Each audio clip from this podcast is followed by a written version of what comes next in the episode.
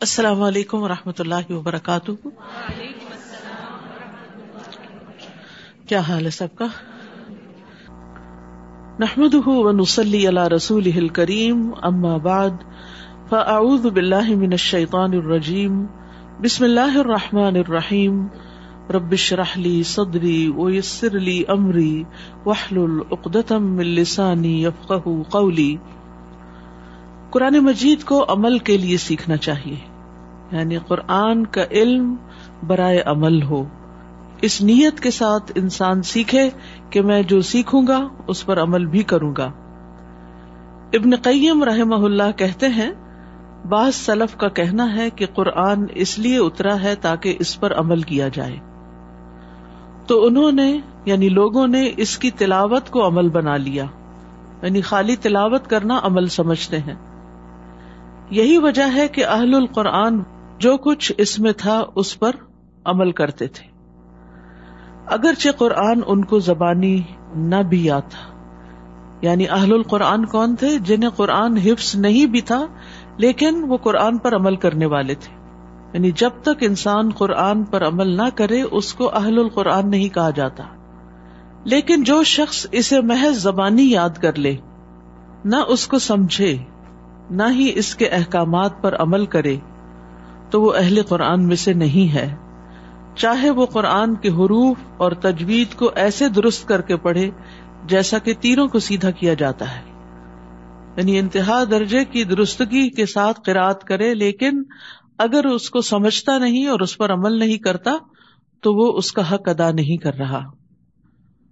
حسن بصری کہتے ہیں کہ اس قرآن کو غلاموں اور بچوں نے پڑھا، لیکن انہوں نے اسے شروع سے نہیں لیا۔ یعنی اس پر عمل نہیں کیا، انہیں اس کے معنی اور تعویل کا کوئی علم نہیں۔ تو بچوں کو اگرچہ لفظ لفظ سمجھ نہ بھی آئے، لیکن کوشش کرنی چاہیے کہ وہ جو بھی پارا وہ پڑھے یا سورت کوئی پڑھے یا کوئی حصہ پڑھے تو اس کا مفہوم ان کو معلوم ہو کہ وہ کیا پڑھ رہے ہیں، قرآن کیا کہہ رہا ہے۔ بلکہ آپ میں سے جتنے بھی لوگ ناظرہ قرآن پڑھانے والے ہیں، وہ اپنے لیے لازم کر لیں۔ کہ پڑھاتے ہوئے کچھ نہ کچھ حصہ یعنی سارا تو ممکن نہیں ہوتا بعض اوقات، کیونکہ ناظرہ کا پڑھنا بھی ایک مشکل کام ہوتا ہے، لیکن اس میں سے چاہے تو کوئی آیت سلیکٹ کر لیں، چاہے تو اوور آل خلاصہ بتا دیں، لیکن کوئی نہ کوئی کام کی یا عمل کی بات ضرور بتائیں، تاکہ قرآن کا حق ادا ہو۔ قرآن کے حروف کے ساتھ ساتھ اس کی حدود کا خیال رکھا جائے۔ یہ ابن سعید سے مربی ہے کہ عبداللہ بن مسعود رضی اللہ عنہ نے ایک انسان سے کہا تم یقیناً ایسے زمانے میں ہو کہ اس میں علماء زیادہ اور قاری کم ہے اس زمانے میں قرآن کی حدود کی حفاظت کی جاتی ہے یعنی احکامات کے اوپر عمل کیا جاتا ہے۔ اور اس کے حروف کو ضائع کر دیا جاتا ہے نہیں بہت تکلف سے نہیں ادا کیا جاتا اس کے حروف کو۔ مانگنے والے کم ہیں، دینے والے زیادہ ہیں۔ اس زمانے کے لوگ نماز لمبی کرتے ہیں، خطبہ چھوٹا کرتے ہیں۔ وہ اپنی خواہشات سے پہلے عمل کو ظاہر کرتے ہیں۔ اور ان قریب لوگوں پر ایک ایسا زمانہ آئے گا، اس میں علماء کم اور قاری زیادہ ہوں گے۔ علماء کم اور قاری زیادہ ہوں گے۔ اس زمانے میں قرآن کے حروف کی حفاظت کی جائے گی، لیکن اس کی حدود کو ضائع کر دیا جائے گا۔ یعنی احکامات پر عمل نہیں کیا جائے گا۔ مانگنے والے زیادہ اور دینے والے کم ہوں گے۔ اس میں لوگ خطبہ لمبا کریں گے اور نماز چھوٹی کر دیں گے۔ کل واللہ پڑھ کے نماز ختم۔ اور اس زمانے میں لوگ اپنے عمل سے پہلے اپنی خواہشات کو ظاہر کریں گے۔ یعنی باتیں زیادہ کریں گے لیکن عمل کم ہوگا۔ تو ضروری ہے کہ انسان اپنے عمل سے قرآن کی تصدیق کرے کہ واقعی وہ قرآن کو سچا مانتا ہے۔ کیونکہ جس چیز کی سچائی کا اسے یقین ہوتا ہے، اسے وہ اپنے عمل میں بھی ضرور لے کر آتا ہے۔ اس کو حاصل کرتا ہے اور پھر اس کو استعمال بھی کرتا ہے۔ بارہواں پارہ۔ اعوذ باللہ من الشیطان الرجیم بسم اللہ الرحمن الرحیم وما من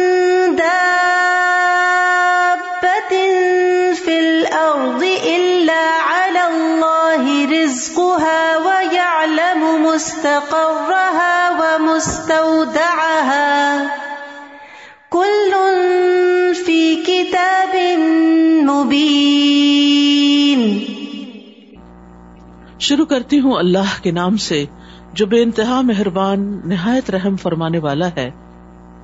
زمین میں چلنے والا کوئی جاندار ایسا نہیں، جس کا رزق اللہ کی ذمہ نہ ہو۔ وہ اس کی قرار گاہ کو بھی جانتا ہے اور دفن ہونے کی جگہ کو بھی۔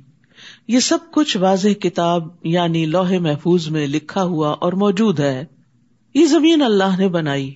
اور اس پر جتنے بھی جاندار ہیں، چاہے انسان ہیں یا جن ہیں، یا حیوانات ہیں، یا چرند پرند ہیں، یا مچھلیاں ہیں، یا پانی کی مخلوق ہے، یہ سب بھی اللہ سبحان تعالیٰ ہی کی تخلیق ہے۔ اور اللہ سبحان تعالیٰ نے ان کو پیدا کر کے چھوڑ نہیں دیا، بلکہ ان کے رزق کا بھی انتظام کیا ہے۔ اسی لیے فرمایا، زمین میں چلنے والا کوئی جاندار ایسا نہیں جس کا رزق اللہ کے ذمے نہ ہو۔ گویا اللہ ہی رازق ہے۔ اور یہ بھی یاد رکھیے کہ ہر انسان کا رزق مقرر ہو چکا ہے۔ نبی صلی اللہ علیہ وسلم نے فرمایا، ابن آدم سے چار چیزوں کے معاملے میں فارغ ہوا جا چکا ہے۔ اس کی تخلیق، اس کے اخلاق، اس کے رزق اور اس کی موت۔ ایک اور روایت میں آتا ہے کہ رزق سے بھاگنے والا بھی رزق پا کر رہے گا۔ نبی صلی اللہ علیہ وسلم نے فرمایا، اگر ابن آدم اپنے رزق سے اس طرح بھاگے، جس طرح موت سے بھاگتا ہے تو رزق اسے اسی طرح پالے گا جس طرح موت اسے پا لیتی ہے۔ یعنی یہ اللہ سبحان تعالیٰ کا فضل ہے کہ اس نے اپنے بندوں کی ضروریات کا انتظام کیا ہے۔ اس لیے اس معاملے میں انسان کو کوشش تو کرنی چاہیے، لیکن بہت پریشانی نہیں۔ ہاں پریشانی اور فکر آخرت کے بارے میں ہونی چاہیے کہ کل کیا ہوگا۔ وہ یا علم مستقر رہا اور وہ اس کے مستقر، اس کی قرار گاہ کو بھی جانتا ہے۔ قرار گاہ سے مراد ماں کا رحم ہے۔ چاہے وہ انسان ہو یا غیر انسان یعنی جہاں وہ ٹک کر تخلیق پاتا ہے۔ وہ مستعد وہ جگہ جہاں مرنے کے بعد اس کو پھر زمین کے اندر سونپ دیا جاتا ہے۔ تو یہ دونوں چیزیں لوگوں سے چھپی ہوئی ہوتی ہیں۔ یعنی ماں کے پیٹ میں کیا ہے، یہ انسانوں کو نہیں پتا ہوتا۔ اس قبر میں کون ہے، کس قسم کا رنگ ہے، اس کا نہیں پتا۔ لیکن اللہ سبحان تعالیٰ کو پتا ہوتا ہے۔ تو وہ مستقر کو بھی جانتا ہے، وہ مستعودہ کو بھی جانتا ہے۔ اس سے اللہ سبحان تعالیٰ کے علم کامل کا پتہ چلتا ہے کہ وہ ہر چیز کو پوری طرح جاننے والا ہے۔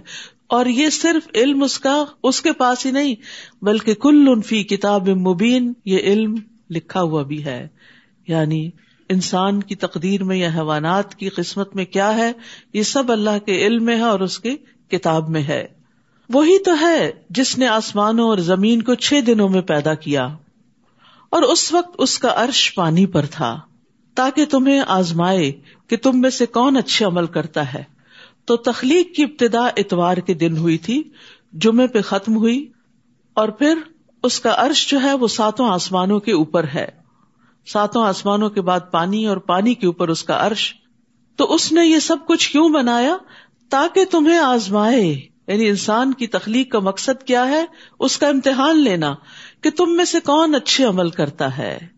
اور اچھا عمل وہ ہوتا ہے جس میں نیت بھی اچھی ہو اور جس میں طریقہ بھی اچھا ہو۔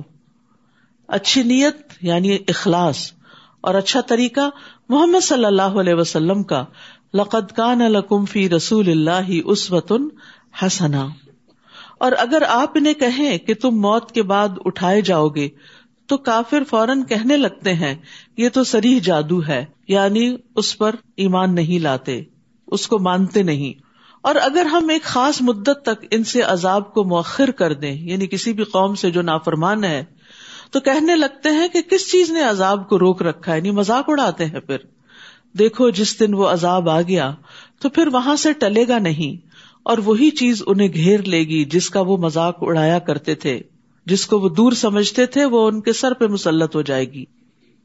اگر ہم کسی انسان کو اپنی رحمت کا مزہ چکھائیں، پھر وہ اس سے چھین لیں۔ یعنی اچھے حالات کے بعد تکلیف دہ حالات آ جائیں، تو وہ مایوس ہو کر ناشکری کرنے لگتا ہے۔ یہ انسان کا حال ہے کہ میرے ساتھ ایسا کیوں ہوا وائی می اور اگر کوئی مصیبت آنے کے بعد ہم اسے نعمتیں عطا کریں یعنی تکلیف دہ حالات کے بعد اچھے حالات ہوں تو کہتا ہے کہ میری تو ساری تکلیفیں دور ہو گئی پھر وہ اترانے اور تکبر کرنے لگتا ہے۔ یعنی بجائے اس کے کہ شکر ادا کرے، وہ تکبر کرنے لگتا ہے۔ تو انسان کا حال کیا ہے کہ زیادہ تر وہ ناشکری ہی کرتا ہے۔ تکلیف میں بھی ناشکری اور خوشحالی میں بھی ناشکری۔ حالانکہ انسان کی زندگی میں دن اور رات آتے رہتے ہیں۔ ہر انسان کی زندگی میں۔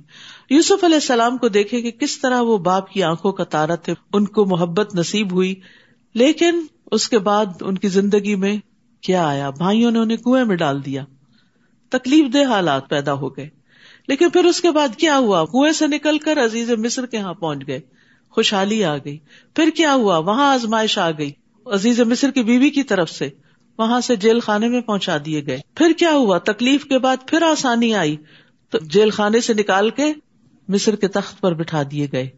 تو ان واقعات میں ہمارے لیے سبق ہے کہ کس طرح زندگی میں رات بھی آتی ہے اور دن بھی آتا ہے۔ جب اچھے حالات ہوں تو یہ نہ سمجھے کہ یہ ہمیشہ ایسا ہی رہے گا۔ شکر ادا کرتے رہے اللہ کے قریب رہے اللہ کی عبادت کرتے رہے اور اگر پھر اچھے حال کے بعد تکلیف دہ حالات آئے تو پھر بھی صبر کے ساتھ خوشحالی کا انتظار کرے اور نہ شکری نہ کرے ہر حال میں اللہ کا شکر ادا کرتے رہے الذين صبروا وعملوا الصالحات اولئك لهم مغفرة واجر كبير۔ مگر ان کباہتوں سے وہ لوگ مستثنا ہیں جنہوں نے صبر کیا اور اچھے عمل کیے۔ ایسے ہی لوگوں کے لیے مغفرت اور بہت بڑا اجر ہے، اجر کبیر ہے، جنت الفردوس ہے۔ یعنی جو لوگ تکلیف دہ حالات میں بھی شکر گزار رہے یعنی بیمار ہیں، بھوکے ہیں، کسی ازیت تکلیف، ذہنی پریشانی میں ہے جب ان سے ان کا حال پوچھا جاتا ہے، تو وہ یہ نہیں کہتے کوئی حال نہیں۔ وہ کہتے ہیں الحمد للہ الحمد للہ اللہ کا شکر ہے جس حال میں رکھے۔ تو ایمان والے، صبر والے، نیک عمل کرنے والے بد اخلاقی سے اور ایسی باتوں سے پاک ہوتے ہیں۔ وہ ہر حال میں اللہ سے اچھی امیدیں رکھتے ہیں۔ تو یہاں پر آپ دیکھیے کہ صبر کا لفظ استعمال ہوا ہے جو ایک نئے معنوں میں ہے، اور وہ کیا ہے؟ مصیبتوں کے چھٹ جانے کا انتظار کرنا، کہ یہ دن بھی گزر جائیں گے دس شیل ٹو پاس یہ بھی نکل جائے گا۔ جیسے اچھے دن نکل گئے، یہ بھی نکل جائیں گے، اور اس کے بعد آسانی ہو جائے گی۔ فلا اللہ کا تارکم بادما یو ہا اے نبی، ایسا نہ ہو کہ آپ کی طرف جو وہی کی جاتی ہے، آپ اس کا کچھ حصہ چھوڑ دیں۔ اور اس وجہ سے آپ کا دل تنگ ہو کہ کافر یہ کہیں گے کہ اس شخص پر کوئی خزانہ کیوں نہ اتارا گیا یا اس کے ساتھ کوئی فرشتہ کیوں نہ آیا۔ تو آپ تو محض ڈرانے والے ہیں اور ہر چیز پر مختار تو اللہ ہے۔ تو نبی صلی اللہ علیہ وسلم جو تمام انسانوں سے زیادہ صبر اور حوصلے والے تھے، تو ان پر بھی بعض اوقات ایسی گھبراہٹ تاری ہوتی تھی جو کسی ایک عام انسان پر ہوتی ہے کہ جو اپنے حالات سے پریشان ہونے لگتا ہے۔ لیکن اللہ سبحان تعالی آپ کو آپ کا مقام یاد دلا رہے ہیں اور آپ کو کانفیڈینس دے رہے ہیں کہ آپ فکر نہ کریں کہ آپ کے پاس مادی وسائل کی کثرت نہیں، آپ کو اللہ نے جو مقام دیا ہے، اس کی بنا پر آپ اپنا کام کرتے چلے جائیں۔ اللہ نے آپ کو جس چیز کے لیے چنا ہے، اس پر نظر رکھیں۔ ہمارے ساتھ بھی بعض اوقات یہ ہوتا ہے کہ ہم ریلیونٹ چیزوں کی طرف زیادہ توجہ دینے لگتے ہیں۔ چونکہ ہمارے حالات ایسے ہیں، چونکہ میرے ساتھ کوئی سپورٹ نہیں ہے، میرے گھر کے حالات اچھے نہیں ہیں، تو میں دین کا کام کیسے کروں؟ نہیں۔ اللہ نے اگر آپ کو دین کا علم دے دیا، اللہ نے اگر آپ کو یہ راہ دکھا دی، اس کام کے لیے چن لیا، تو اس کو اپنے لیے بہت بڑا آنر سمجھے اس پر فوکس کرے اور باقی چیزیں اللہ کے سپرد کر دیں، وہ ٹیک کیئر کرے گا اور ان کو درست کر دے گا۔ یا وہ یہ کہیں کہ اس نے یہ قرآن خود گھڑ لیا ہے۔ آپ ان سے کہیے، اگر تم اس دعوے میں سچے ہو، تو تم بھی اس جیسی دس صورتیں گھڑ لاؤ۔ اللہ کے سوا جس جس کو تم بلا سکتے ہو، بلا لو۔ پھر اگر وہ تمہیں اس چیلنج کا جواب نہ دے سکیں، تو جان لو کہ یہ قرآن اللہ کے علم سے اتارا گیا ہے۔ سبحان اللہ، یہ قرآن اللہ کے علم سے اتارا گیا ہے۔ اور یہ کہ اس کے سوا کوئی الہ نہیں، یہ قرآن کی اصل دعوت ہے کہ لوگ اس کی عبادت کی طرف آئیں۔ پھر کیا تم اس امر حق کے سامنے سر تسلیم خم کرتے ہو؟ من کا یرید الحیات دنیا و جو شخص دنیا کی زندگی اور اس کی زینت چاہے، تو ہم ایسے لوگوں کو دنیا میں ہی ان کے اعمال کا پورا بدلہ دے دیتے ہیں۔ یعنی جو وہ نیکی کرتے ہیں اچھا کرتے ہیں، دعائیں مانگتے ہیں، بس وہ صرف دنیا ہی مانگتے ہیں۔ تو ہم ان کو دنیا دے دیتے ہیں اور وہ دنیا میں گھاٹے میں نہیں رہتے۔ یہی لوگ ہیں جن کا آخرت میں آگ کے سوا کچھ حصہ نہیں۔ یعنی جو آخرت کو بھول کر صرف دنیا پہ فوکس کیے ہوئے ہیں، پھر انہیں آخرت میں کچھ نہیں ملے گا۔ جو کچھ انہوں نے دنیا میں بنایا، وہ برباد ہو جائے گا، اور جو عمل کرتے رہے، وہ بھی بے سود ہوں گے۔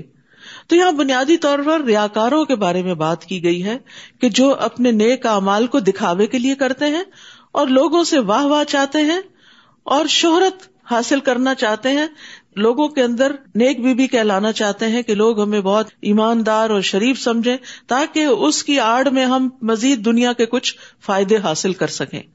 کیونکہ یہ دین والوں پر لوگوں کا ٹرسٹ ہوتا ہے نا، تو بعض لوگ دین کی آڑ لے لیتے ہیں تاکہ لوگ ان پہ ٹرسٹ کرے اور اس کے پیچھے پھر وہ اپنی مضموم نیتوں کو پورا کرتے ہیں۔ تو ایسے لوگوں کے لیے سزا بتائی گئی ہے۔ بھلا وہ شخص جو اپنے رب کی طرف سے ایک واضح دلیل رکھتا ہو۔ پھر اسی رب کی طرف سے ایک شاہد وہی بات پڑھ کر سنائے۔ اور وہی بات اس سے پہلے موسا کی کتاب تورات میں بھی موجود ہو، جو لوگوں کے لیے رہنما اور رحمت تھی۔ تو کیا وہ اس بات میں شک کر سکتا ہے؟ ایسے ہی لوگ اس پر ایمان لاتے ہیں۔ اور ان گروہوں میں سے جو کوئی ایسی بات کا انکار کر دے، تو اس کے لیے دوزخی کا وعدہ ہے۔ لہذا آپ کو ایسی بات میں شک میں نہ رہنا چاہیے۔ بلا شبہ وہ آپ کے رب کی طرف سے حق ہے پھر بھی اکثر لوگ ایمان نہیں لاتے۔ تو کچھ لوگ ایسے ہوتے ہیں کہ جن کی فطرت سلیم ہوتی، جو اپنے رب کی طرف سے واضح دلیل رکھتے ہیں یعنی ان کے اندر خیر ہوتی ہے، وہ بہت سا علم نہ رکھنے کے باوجود بھی اپنے رب کو پہچانتے ہیں کائنات کی نشانیوں کے ذریعے۔ پھر ایسا ہوتا ہے کہ کبھی کتاب ہدایت سے ان کا انٹریکشن ہو جاتا ہے، اور کوئی ان کو اللہ کی آیات اور کتاب میں سے وہی چیز پڑھ کے بتاتا ہے، اور پھر پچھلی کتابوں سے بھی رہنمائی اور گائیڈنس ان کو ملی بھی ہوتی ہے، تو پھر وہ اس پر ایمان لے آتے ہیں اور وہ شک میں نہیں رہتے۔ لیکن کچھ لوگ ایسے ہیں کہ جو علم کے گہوارے میں پیدا ہوتے ہیں، پیغمبر ان کے درمیان میں ہوتے ہیں، ہر طرح کے دلائل موجود ہوتے ہیں، پھر بھی وہ نہیں مانتے۔ تو ہمیں سوچنا چاہیے کہ حق آنے کے بعد ہمارا طرز عمل کیا ہوتا ہے۔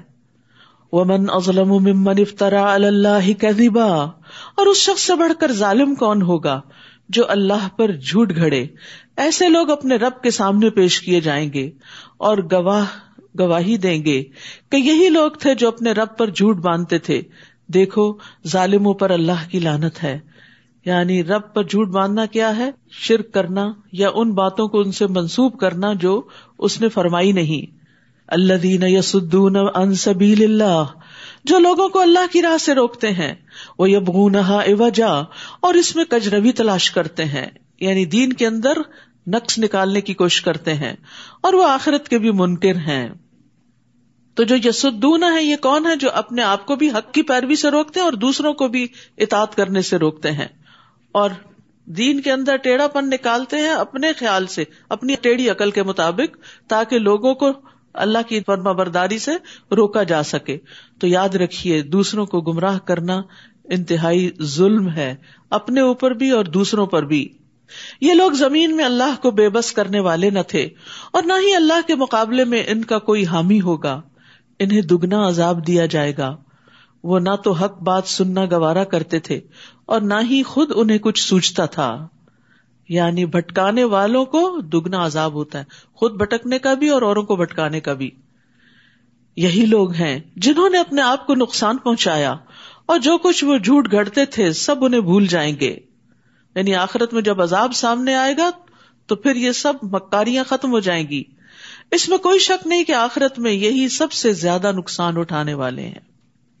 ان الدین امن عامل الصالحات۔ اب دوسرا گروہ ہے۔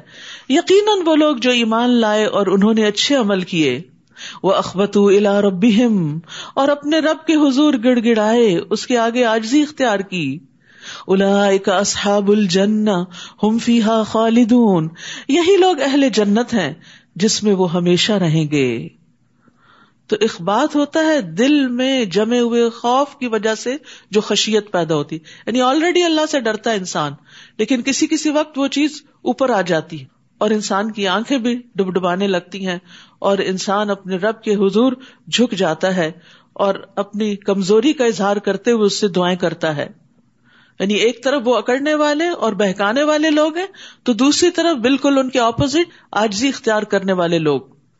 مسل الفریقین کل اعما والاسم۔ ان دو فریقوں کی مثال ایسی ہے، جیسے ایک تو اندھا اور بہرا ہو، اور دوسرا دیکھنے والا بھی ہو اور سننے والا بھی یعنی دونوں ایک دوسرے کے اپوزٹ کیا یہ دونوں برابر ہو سکتے ہیں؟ ہر کس نہیں۔ پھر کیا اس مثال سے تمہارے پلے کچھ نہیں پڑتا؟ یعنی تمہیں بات سمجھ نہیں آتی۔ اور سمجھنے کی ضرورت کیا کہ ہم کس گروہ سے بلونگ کرتے ہیں؟ بلقد ارسل نوحن علاقوں ہی انی لکم نذیر مبین۔ اور ہم نے نو علیہ السلام کو اس کی قوم کی طرف بھیجا۔ تو اس نے انہیں کہا کہ میں تمہیں صاف صاف ڈرانے والا ہوں۔ اور کس لیے آیا ہوں؟ اللہ تعبد اللہ۔ تم اللہ کے سوا کسی کی عبادت نہ کرو۔ میں تمہارے بارے میں المناک دن کے عذاب سے ڈرتا ہوں۔ تو اس کی قوم کے کافر سرداروں نے جواب دیا، ہم تو تجھے اپنے ہی جیسا آدمی خیال کرتے ہیں۔ اور جو تیرے پیروکار ہیں وہ بادی و نظر میں بظاہر ہمیں کمینے معلوم ہوتے ہیں۔ یعنی تمہارے فالوور بڑے تھرڈ کلاس لوگ ہیں ان کے خیال میں، کیونکہ وہ غریب ہیں۔ بہت زیادہ کوئی دنیاوی اسٹیٹس نہیں ہے ان کا۔ پھر تم لوگوں کو ہم پر کسی طرح کی بھی فضیلت نہیں، بلکہ ہم تو تمہیں جھوٹا ہی سمجھتے ہیں۔ پیغمبر کا کام ہے لوگوں کو ہدایت کی طرف دعوت دینا اور لوگ ان کو دیکھ رہے ہیں کس نظر سے کہ ان کے پاس مال و دولت کتنا ہے، ان کے جو سوشل سرکل ہے وہ کیسا ہے، کون لوگ ان کے فالوورز ہیں، کتنے ریسورسفل ہیں۔ ارریلیونٹ چیزیں دیکھ رہے ہیں وہ۔ کیونکہ پیغمبر سے ہدایت لینی چاہیے نہ کہ اس کی شان و شوکت اور اس کے ساتھ جو دنیا لگی ہوئی ہو، وہ دیکھنا مطلوب ہو۔ اور یہی چیز کسی بھی دائی سے یعنی جب کوئی شخص دین کی دعوت دینے کے لیے آئے، تو یہ نہیں دیکھنا چاہیے کہ اس کے کپڑے کیسے ہیں اور اس کا بیگ کیسا ہے۔ یہ دیکھنا چاہیے وہ بات کیا کر رہا ہے، کہاں سے کر رہا ہے، دلیل کیا ہے، اور وہ بات دل کو کتنی لگتی ہے۔ تو اس کی قوم کے کافر سرداروں نے جواب دیا، ہم تو تجھے اپنے ہی جیسا آدمی خیال کرتے ہیں۔ قال یا قوم ارأيتم ان كنت على بينة من ربي نو علیہ السلام نے کہا، اے میری قوم، بھلا دیکھو۔ اگر میں اپنے رب کی طرف سے ایک واضح دلیل پر ہوں اور اس نے مجھے اپنے ہاتھ سے رحمت یعنی نبوت بھی عطا کی ہو، جو تمہیں نظر نہ آ رہی ہو، تو کیا ہم اسے زبردستی تم پہ چپکا سکتے ہیں؟ کہ تم ضروری مان لاؤ؟ اس حال میں کہ تم اسے ناپسند کر رہے ہو؟ یعنی میرے دلائل کو دیکھو اور میرے مقام اور مرتبے کو دیکھو کہ اللہ نے نبوت عطا کی ہے۔ اور اے میری قوم، میں تم سے کوئی مال و دولت تو نہیں مانگتا؟ یعنی میں اپنا مال بڑھانے نہیں آیا۔ دنیا کو پار کر کے آگے دیکھنا شروع کرو۔ میرا اجر تو اللہ کی ذمہ ہے۔ اور جو لوگ ایمان لائے ہیں، میں انہیں اپنے ہاتھ سے نکال نہیں سکتا۔ ایمان والوں کا درجہ خواہ انسانوں کی نظر میں حقیری کیوں نہ ہو، لیکن اللہ کی نظر میں وہ بڑے عظیم ہوتے ہیں۔ بلال حبشی کا جو مقام تھا، وہ قارون کا نہیں تھا۔ اگر قارون بے شمار خزانے رکھتا تھا۔ لیکن اس کی دولت اس کے کسی کام نہ آئی۔ اور بلال رضی اللہ عنہ کو مزن مقرر کیا گیا۔ اور عمر رضی اللہ عنہ انہیں سید نہ کہ پکارتے تھے۔ حالانکہ وہ غلامی سے آزاد کیے گئے تھے۔ تو یہ اسٹیٹس انہیں کس نے دیا؟ دین نے دیا۔ تو دین انسانوں کی قدر ان کے ایمان کی وجہ سے کرتا ہے۔ تو کبھی بھی یہ نہ دیکھے کہ آپ کے پاس دنیا کی دولت نہیں یا کوئی مقام نہیں یا کوئی آپ کو پوچھتا نہیں، یہ دیکھے اللہ کی نظر میں، مالک کائنات کی نظر میں آپ کا مقام کیا ہے۔ ساری دنیا بھی مل کر آپ کو بڑا مان لے۔ اور اگر اللہ کی نگاہ میں مچھر کے پر برابر بھی کوئی مقام نہیں، تو خسارا ہی خسارا ہے۔ میرا اجر تو اللہ کی ذمہ ہے۔ اور جو لوگ ایمان لائے ہیں، میں انہیں اپنے ہاتھ سے نکال نہیں سکتا۔ وہ یقیناً اپنے رب سے ملنے والے ہیں۔ مگر میں تو دیکھتا ہوں کہ تم لوگ ہی جہالت کی باتیں کرتے ہو۔ یہ بھی جہالت ہے۔ یعنی ایسے لوگ جو دنیا کی بڑی پہچان رکھتے ہیں، وہ اپنے آپ کو بڑے اسمارٹ سمجھتے ہیں۔ لیکن اللہ کی نظر میں وہ جاہل ہے جو حقیقت کو نہ سمجھے کہ انجام کس کا اچھا ہے۔ وہ یا قوم انصرنی من اللہ ان ترتہم افلا تذکرون اور اے میری قوم، اگر میں ان لوگوں کو اپنے ہاتھ سے نکال دوں، تو اللہ کے مقابلے میں میری مدد کون کرے گا؟ تم ذرا بھی غور نہیں کرتے۔ یعنی یہ تو اللہ کے پیارے ہیں، اگر میں نے ان کو دتکار دیا تو میرا کیا بنے گا؟ یعنی تمہیں خوش کرتے کرتے۔ تو یاد رکھیے، لوگوں کی قدر ان کے دین، ایمان اور تقوا کی وجہ سے کریں۔ چاہے ان کا دنیاوی مقام کچھ بھی نہ ہو۔ ان کو دین کی وجہ سے عزت دیں۔ اور ان کو دین کی وجہ سے عزت وہی دیتا ہے جس کے اپنے اندر دین ہو۔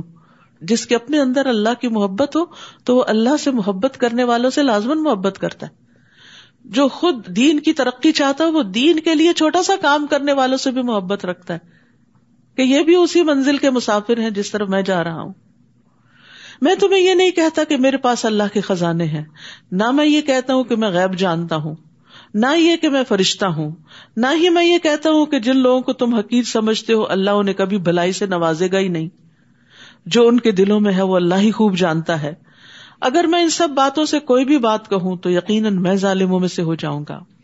میں نے کھل کے بتا دیا کہ میرا مقصود دنیا نہیں ہے اور نہ میں دنیاوی اعتبار سے کوئی بڑا انسان بن کے تمہارے سامنے آنا چاہتا ہوں۔ تو دائی دین کو پوری طرح کانفیڈینٹ ہونا چاہیے کہ جو وہ پیش کر رہا ہے وہ سب سے بڑا سچ اور حق ہے اور اس کو ان مادی اور کمزور سہاروں کی ضرورت نہیں۔ ایک دین کی تبلیغ کرنے والے کو اپنے اخلاق پر، ایمان پر، اپنی عبادات پر توجہ دینے کی ضرورت ہوتی ہے۔ یہ چیزیں اس کو اسٹرینتھن کرتی ہیں۔ مال و دولت سیکنڈری چیز ہے۔ ظاہری وسائل اور چمک دمک جو ہے، یہ سیکنڈری چیز ہوتی۔ لیکن افسوس کے بازو کا دین کا کام کرنے والے بھی ظاہریت پر بہت آ جاتے ہیں۔ اوپر اوپر کی چیزوں کو بہت دیکھتے ہیں اور اندر سے اپنے رب کے سامنے نہیں گڑ گڑاتے۔ تو پھر ترقی نہیں ہوتی۔ وہ کہنے لگے نو تم نے ہم سے جھگڑا کیا اور اسے بہت طول دیا۔ تو اب اگر تم سچے ہو تو جس بات کی ہمیں دھمکی دیتے تھے وہی لے آؤ۔ نو علیہ السلام نے کہا، وہ تو اللہ ہی لائے گا۔ اگر اس نے چاہا۔ اور پھر تم اسے بے بس نہ کر سکو گے۔ عذاب آ گیا تو ٹالے ٹل نہ سکے گا۔ اور اگر میں تمہاری خیر خواہی کرنا بھی چاہوں، تو میری خیر خواہی تمہیں کیا فائدہ دے سکتی ہے، جبکہ اللہ ہی کو یہ منظور ہو کہ وہ تمہیں گمراہ کرے۔ اب آپ سوچ رہے ہوں گے کہ اللہ گمراہ کرتا ہے تو پھر بندہ کیا کرے؟ تو بات وہی تقدیر کا مسئلہ ہی ہے۔ جب بھی ایسا خیال ذہن میں آئے تو سوچیے اللہ ظالم نہیں کہ کسی کو ہدایت سے پکڑ کے روک دے۔ اللہ علیم اور حکیم ہے، اس کے ہر فیصلے میں حکمت ہے پیچھے۔ ہمیں نہ پتا ہو تو ہم جاہل ہیں۔ تو اپنی جہالت کی وجہ سے اللہ کے بارے میں غلط گمان نہ کریں۔ وہی تمہارا رب ہے۔ تم اسی کی طرف واپس جاؤ گے۔ اے نبی صلی اللہ علیہ وسلم، کیا کافر یہ کہتے ہیں کہ اس نے یہ قرآن خود ہی گھڑ لیا؟ آپ ان سے کہیے کہ اگر میں نے گھڑا ہے تو میرا گنا میرے ذمہ ہے، اور جو جرم تم کر رہے ہو میں اس سے بری ذمہ ہوں، اور تم جو جرم کر رہے ہو میں ان سے بری ذمہ ہوں۔